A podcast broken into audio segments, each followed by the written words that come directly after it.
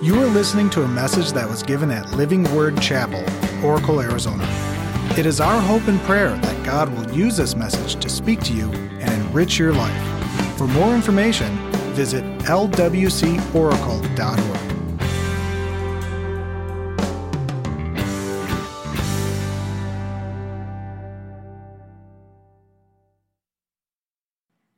What an honor to be here with you this morning. What a privilege. I'm humbled for sure. And I hope you can see me above the table and the laptop. you can hear me, and that's what counts. well, let's get straight into the message. Our text this morning is from the book of Jude, chapter 1, and verses 1 through 4. So let's read the text. It says, Jude, a servant of Jesus Christ and a brother of James, to those who have been called, who are loved in God, the Father, and kept for Jesus Christ. Mercy, peace, and love be yours in abundance. Dear friends, although I was very eager to write to you about the salvation we share, I felt compelled to write and urge you to contend for the faith that once that uh, was once for all entrusted to God's holy people. For certain individuals whose condemnation was written about long ago have secretly slipped in among you. They are ungodly people who pervert the grace of our God into a license for immorality and deny Jesus Christ, our only sovereign and Lord. So here we have this passage written by a brother of the Lord Jesus. And he's wanting to write to the church about the wonders of our salvation, but instead has an urgent message to communicate. And this urgency is contend for the faith. Jude is compelled to write to the saints. The word contend means to struggle or to argue on behalf of our faith. So Jude is entreating the church to fight for our faith, to fight for the truth. So, as we continue the series on our path to maturity, the theme this morning is the important role that apologetics plays in our growth and maturity in Christ. Let's begin with prayer. Father, we want to thank you so much for the privilege of knowing you, Lord. And we know you through our Lord Jesus Christ. Thank you for giving us your precious truth, for entrusting your truth to your church. And Father, this truth lights our path and lights our way. And we just pray, Father, that our hearts would be attentive to you and that your Holy Spirit would speak to our hearts. Open our eyes, Lord, open our ears to hear word, your words. And Father, we just pray that your kingdom will grow and you receive glory. In the name of Jesus, amen. So I have four points um, this morning. So let's dive straight into point number one.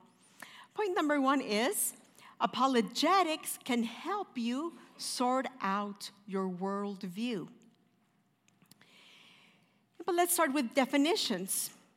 What is Christian apologetics? The concept of apologetics is found actually in 1 Peter 3:15. So let's go to that text, reading from the NIV.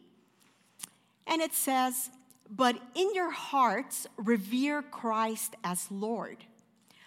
Always be prepared to give an answer to everyone who asks you to give the reason for the hope that you have.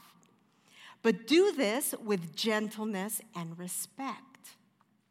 So the Apostle Peter says here to always be prepared to give an answer. Now, the Greek word for the phrase give an answer is the word apologia. So now you see where apologetics comes from is the Greek word apologia, which means to give an answer. And the definition um, from the Greek, from the Strong's Concordance, is a verbal defense, speech in defense, a reasoned statement or argument. So always be prepared to give an answer requires preparation. Just as, say, a defense attorney prepares a, a, case on behalf of his client and he researches, he formulates this case, and then he can stand boldly in front of prosecutors and accusers. And with preparation and strength, he's able to defend his client. So let me ask you this morning do you have a case for faith formulated? Let me be honest with you, I didn't always. So, apologetics is the formulation of this defense, articulating reasonable, reasonable arguments for the Christian faith and arguments that can stand firm against the waves of a secular worldview. Now, there are three basic core propositions that apologetics addresses. The first one is God exists. The second one is the Bible is the Word of God. And the third is Jesus Christ is the Son of God. And upon these three core propositions that you can see here rests so much and depends so much that we believe as a Christian. When you believe these things, the world looks a certain way. That is why it's called a worldview. You see the world from a different perspective. So if you're a Christian, you see the world through the angle or the perspective of a Christian. Now, the polar opposite is a secular worldview that sees life and the world from a different angle. Now, the worldview that we have, if we see the world from the Christian worldview, that will impact how we daily live our lives. If we believe something, it's going to reflect in the way that we live. Now, Dr. Doug Geivett, author and professor of philosophy at Biola University, explains it best. So let's hear what Dr. Geivett says. He says, if you believe such a thing as the existence of God, if you believe that He has created the universe and He transcends the universe and yet is actively involved and takes an interest in human history, producing a remedy for the human predicament, then that will make a difference to the way you live your life. It becomes an orientation for the way you organize your life. Decisions you make, choices you make, priorities in your life, how you spend your time, who your friends are, marriage partner, vocation. All of these things are informed by your worldview. So, as you study and you prepare your case for faith, this will help you sort out your worldview. Now, growing up, I really had never heard any rational arguments for the faith. And I remember wrestling with doubts growing up. Christians around me would tell me what to believe, but I wrestled with those uh, things in my heart. But I was discouraged really to doubt, and there was a stigma of shame to raise up questions growing up. But then in high school, one of the required courses that I was um, uh, supposed to take was philosophy. And wouldn't you know it, my teacher was an atheist. So the content of the material in, in the course um, was definitely seen from a different perspective, from the atheist worldview. And she's, my teacher seemed very sure that Christianity was simply a blind, emotional, irrational faith, and Christians were just simple minded and gullible. Well, because my belief wasn't deeply rooted and I didn't have the resources to really sort out what I believed rationally. Whenever later on in my life the winds and storms of life came, my faith in God shattered. I really had a crisis of faith. And there was a disconnection between what I believed in my head and what I believed in my heart. There was really a dissociation or disconnection. With my heart, I wanted to follow God. But the questions and doubt in my head were unavoidable. But God was patient with me, that's for sure. Although it seemed that I had to circle around the desert for 40 years, I finally found the peace and the rest in my heart and in my mind because God really took me by the hand and guided my journey back to Him. So, this leads us to point number two that is, your belief system can be negatively influenced by a non Christian worldview. So, living in this postmodern culture can influence your worldview, your perspective. And as Christians, we're really swimming upstream. Look at this image going against the flow. See the Christian fish? They're the tiny white one. Going against barracudas and piranhas and sharks. Oh my! But doesn't it really describe our current reality? Swimming upstream. Our secular culture constantly bombards us with their view of the world, their view of reality, and their view of truth. But their relativistic, naturalistic, humanistic worldview fails, fails to answer the deep questions about meaning, value, and purpose. And our culture has, as a whole, lost the Christian influence and the Christian perspective. Yet, the kingdom of God is the only one that has the solution to the human dilemma. We are the only ones that have the answer to the predicament of humans. However, preparing a case for our faith might be a struggle if there is unresolved doubt in your heart and in your mind.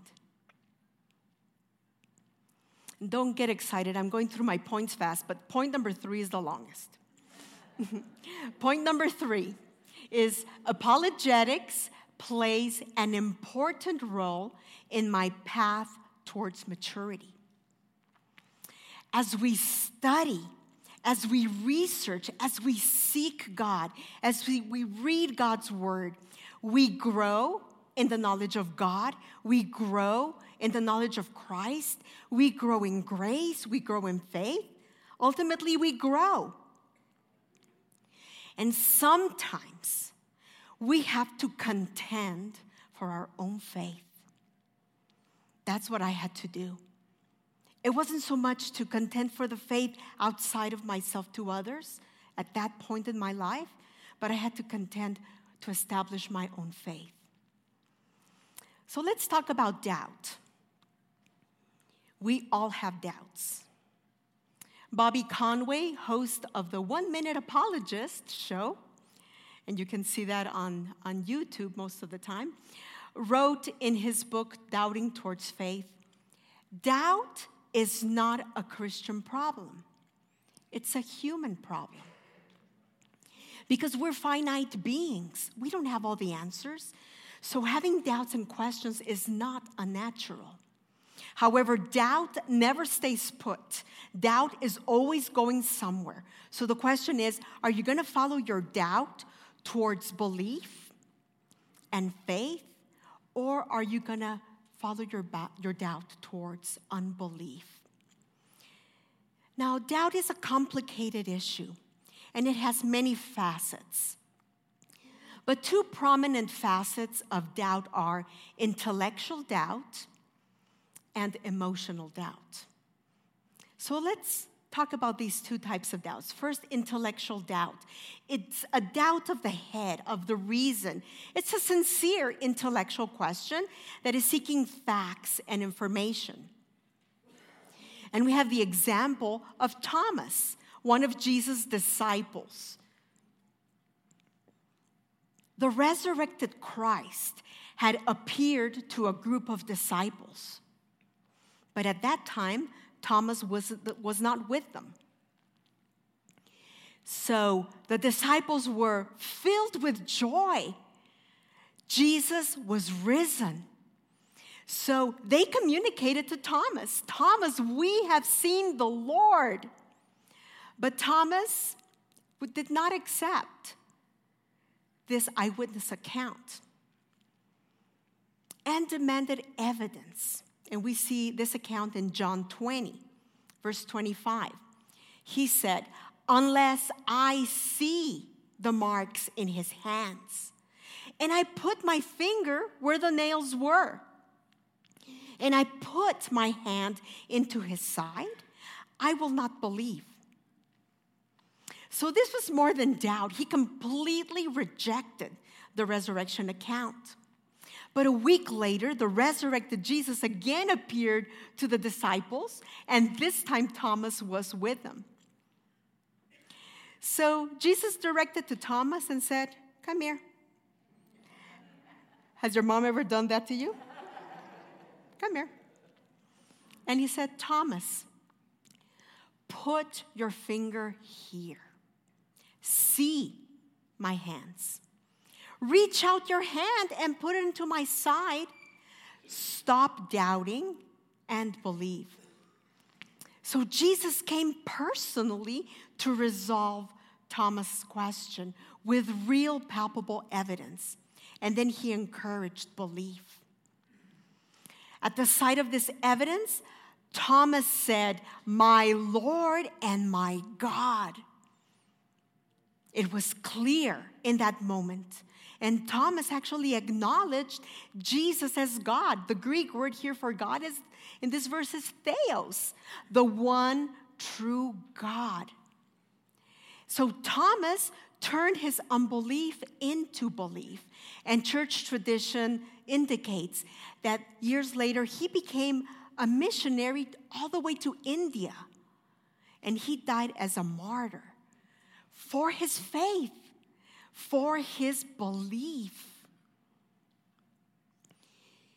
See, our Christian faith is not a blind faith. God has given us enough evidence to assure us that our faith in Him is rational and true. And although our faith is not a blind faith, sometimes we walk through faith blindly, not giving a careful ex- um, assessment of what we believe. And then we have emotional doubt. That's a doubt of the heart. It tugs at our heart to seek explanations and reasons for things that are hard to reconcile. This type of doubt leads us to ask, why? Why, God? Why? It leads us to ask, Where are you, Lord? What is the purpose of this? What is the purpose in this? An example of this is John the Baptist. He was thrown in jail for his belief and for the stand he had made upon God's principles. And in the dark place of solitude and fear, he needed reassurance that he wasn't dying in vain. So he sent some of his disciples to Jesus saying, reading from Luke 7:20, John the Baptist sent us to you to ask, Are you the one who is to come? Or should we expect someone else? This is John the Baptist, the one who had leaped in his mother's womb at the sight of Mary's greeting. This is John the Baptist, the one who had been prophesied about that he was going to prepare the way of the Lord, and then exclaimed, Behold the Lamb of God who takes away the sin of the world when he saw Jesus. And then he's the one that baptized and saw the heavens open. But he needed comfort in his time of suffering, just like we sometimes do also. Continuing the account in Luke 7 says, At that very time, Jesus cured many who had diseases, sicknesses, and evil spirits, and gave sight to many who were blind. So he replied to the messengers Go back and report to John what you have seen and heard. The blind receive sight, the lame walk, those who have leprosy are cleansed, the deaf hear, the dead are raised, and the good news is proclaimed to the poor. So again, Jesus pointed to evidence to answer the question. And see the physical evidence of what was happening? It was actually prophesied by the prophet Isaiah about the ministry of the Messiah. And you can find this prophetic word in the chapter 61 of Isaiah that was written about 720 years before Christ. And John the Baptist knew this full well. Remember, his father was a Levite priest, so he was trained in the sacred writings. So John the Baptist knew it. So Jesus is saying, Look at the evidence, demonstrating the fulfillment of prophecy and saying, Yes, I am the one you're waiting for. I am the one who has come. I am the Messiah. I am. And no, John the Baptist, you are not dying in vain. See, these two instances of doubt, Jesus responded with palpable evidence. So, is there in reasonable evidence? Is there enough evidence for our Christian faith? Is there evidence for the three main elements that God exists, that the Bible is the Word of God, and that Jesus is the resurrected Son of God? And the answer is a resounding yes. Yes, there is. However, our culture has been swayed by an anti God agenda that was influenced by the philosophical climate and philosophical writings of the past two centuries arrogantly, the world argues that they have facts, they have reasons, they have evidence. And by contrast, Christianity is unreasonable, blind, and irrational, maybe even a fairy tale.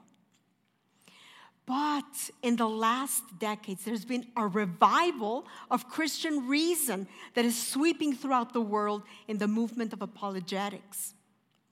And there are entire academic programs taught by scholars in many universities that teach these arguments for the faith. So, see, the accumulation of these arguments give us a solid case for reasonably believing that our Christian faith is true and that the Christian worldview best explains our reality. I'm just going to mention a few of these this morning because they're so numerous and they're so countless. Uh, but you know, I definitely encourage you to seek and search um, more on this subject. So, the first question Does God exist? And um, this one I'm going to answer with um, philosophical argument. Christian philosophers, scholars, theologians have formulated philosophical arguments that follow the rules of logic. And in these philosophical arguments, they are contending for the existence of God, a spaceless, timeless, intelligent, immaterial, powerful, personal, moral being.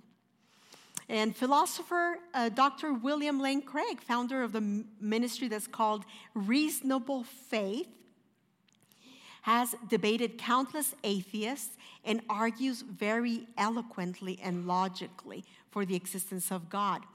So we're going to watch an animated uh, video here in just the next seconds. If you can please cue that up. And we're going to hear his cosmo- cosmological argument.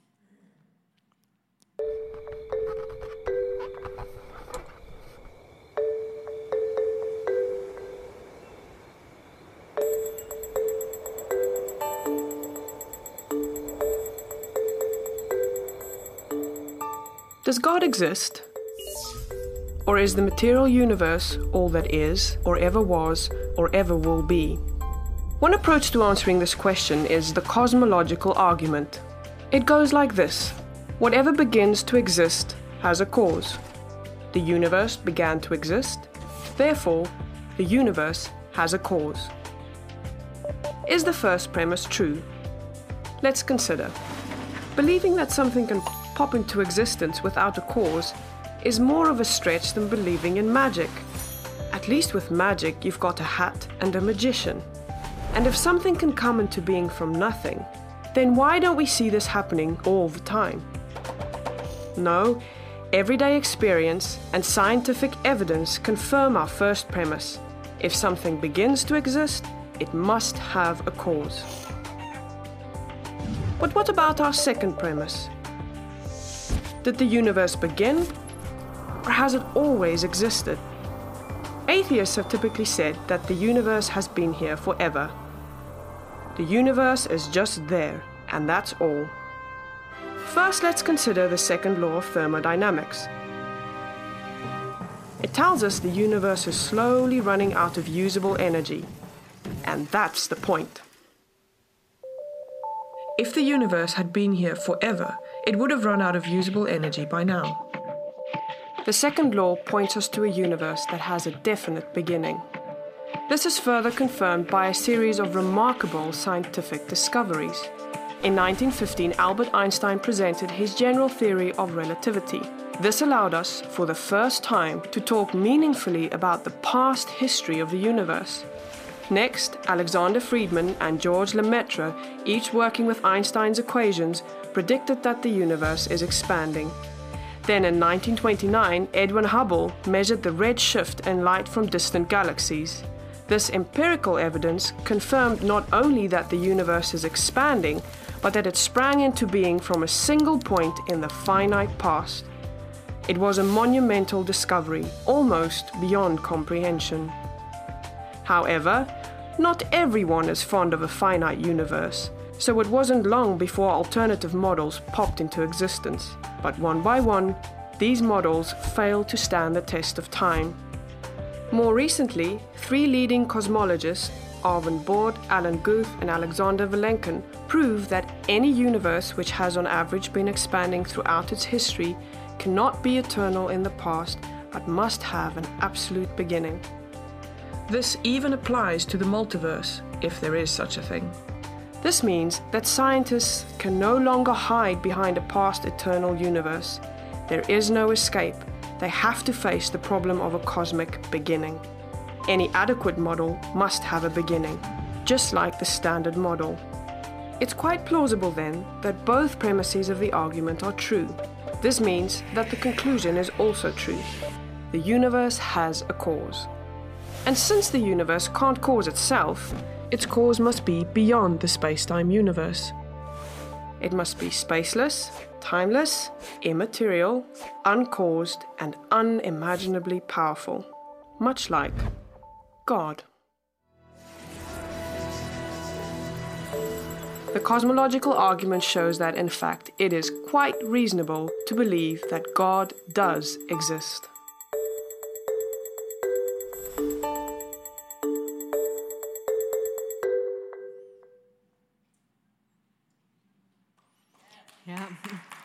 Isn't that great? and just like this logical argument, there are others that have been formulated as well to be able to logically debate and, and stand for the truth that our faith in God is reasonable. Now, what about is the New Testament a reliable document?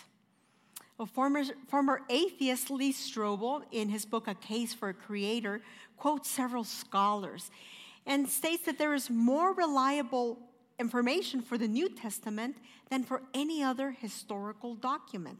So let me ask you have you ever been made to question the writings of Plato or Socrates or Aristotle?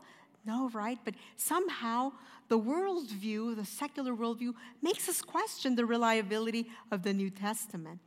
So let's see how these writings stack up. And we have a, a chart here uh, to show you of manuscript evidence for ancient writings. And so we're going to just compare Homer, Plato, Tacitus, which was a Roman uh, historian, and the New Testament. So Homer wrote the Iliad around 900 BC. That's not exact the date. But the earliest copy that we have was in 400 BC. So, from the time that Homer wrote to the earliest copy that we have is a span of 500 years. And how many manuscripts do we have of Homer? 643. And actually, of secular and other ancient writings, this is the writing that has the most manuscripts. The second one is Plato. He wrote also, we're not too sure, between 429 uh, to 647 BC.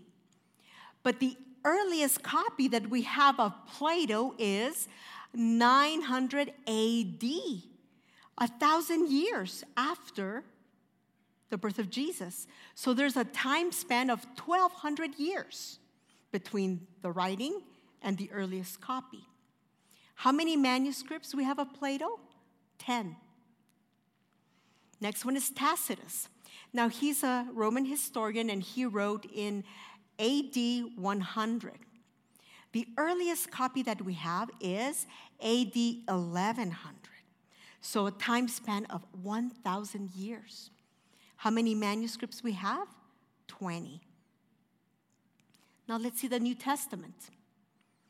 It was written AD 40, just a few years after the resurrection of Christ. And it was completed more or less AD 100. We believe the book of Revelation was finished probably in 96 AD. So we're rounding here from 40 AD to 100 AD. The earliest copy we have is 125 AD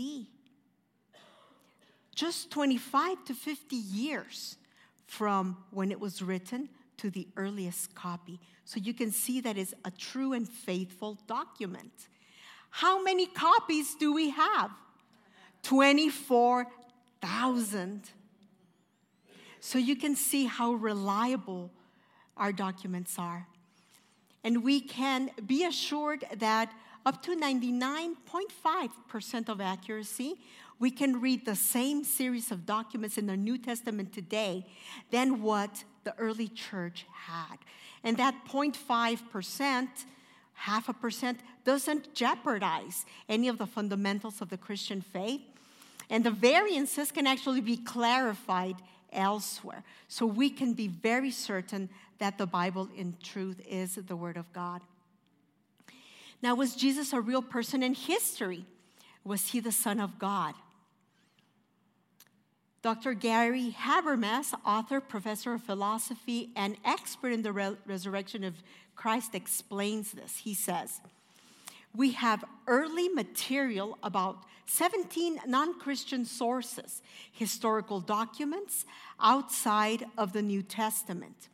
If you put them end to end, we know more than 60 facts from the life of Jesus, birth, teachings, disciples, death, resurrection, the deity of Christ. And all of this is reported without you ever opening up the pages of the New Testament. So these outside sources of the New Testament confirm that Jesus was, in, in fact, a true person in history. Brothers and sisters, we have the genuine article. We have the real thing. Remember the Coke commercial back in the 70s? What the world wants today is the real thing. Well, the world wanted the real thing back in the 70s, and guess what? The world wants the real thing today. And our, oh, our faith is the only one that is testable. Our faith is the only one that is based on history and on, and on, on evidence. And what is the reason for our hope? That the per- second person of the Godhead came in the flesh. The creator of the universe, the Bible says that all things were created by him and for him and through him. He stepped into time. His feet touched our dust.